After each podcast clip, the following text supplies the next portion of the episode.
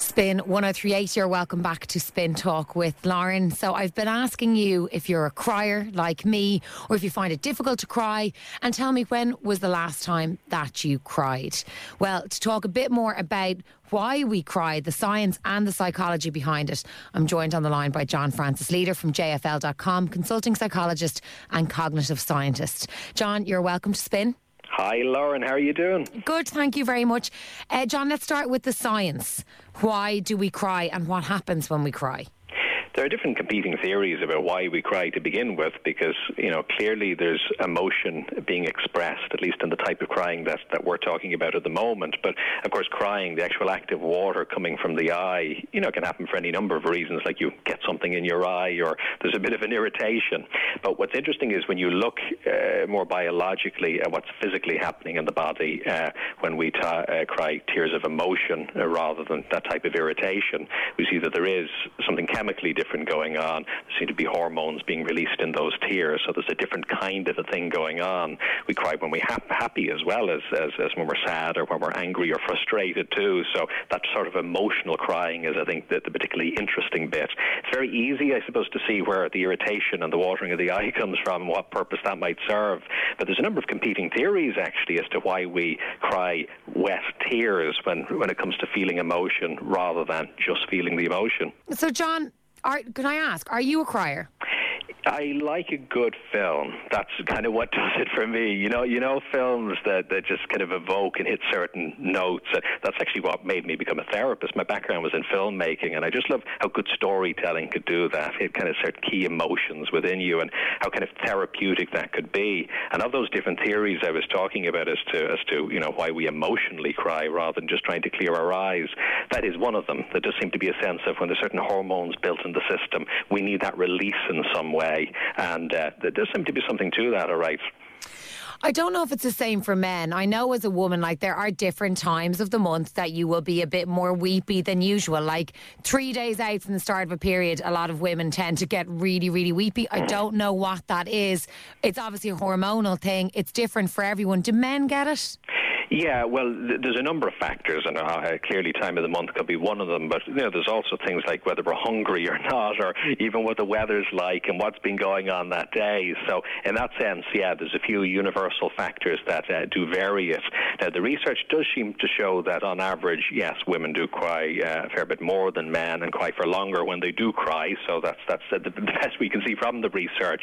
And again, that could be a good thing, though, in many ways, because you know the the, the complaint that's often um, kind of lodged against men, particularly Irish men, I think a lot of the time is holding things in, not talking about it. Mm. So I suppose either way there can be an extreme. We wouldn't just want to be crying all the time, and nor would we want to be bottling up emotion and not feeling it. So there certainly is time for balanced crying as part of a balanced emotional diet. Why is it sometimes that when someone says to us, maybe it's watching a film, maybe it's at a wedding. Someone says, Why are you crying? And you honestly say, I don't know. Mm. Like sometimes we cry and we have no idea what has caused it. We just know we feel emotional. It's interesting because yeah, emotion um, it, doesn't need to be triggered by what's specifically happening in that moment. I mean, sometimes it clearly is. Something happens in the real world in front of us, and we feel emotion in response to it. That makes sense.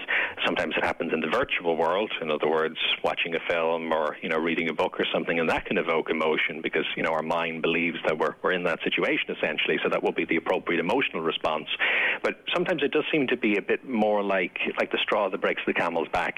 That there's a sort of a trigger at a certain point, and uh, you know if if there are certain maybe unprocessed emotions that do need a bit of clearing that have been building up over it could be hours, days, weeks, months, or maybe years sometimes that something, and it mightn't seem to be much, or it mightn't seem to be anything in that moment, it can just come that point, I suppose, where the emotion floods forward in that moment. So it can go either way. What about people, John, who feel I can't cry? The tears won't come, and they might be sad or they might feel emotional, but the tears will not come. Mm. And that's okay. There is some individual difference within that. There's a difference between, again, tears not particularly coming and, you know, trying to hold them back in, in some shape or form.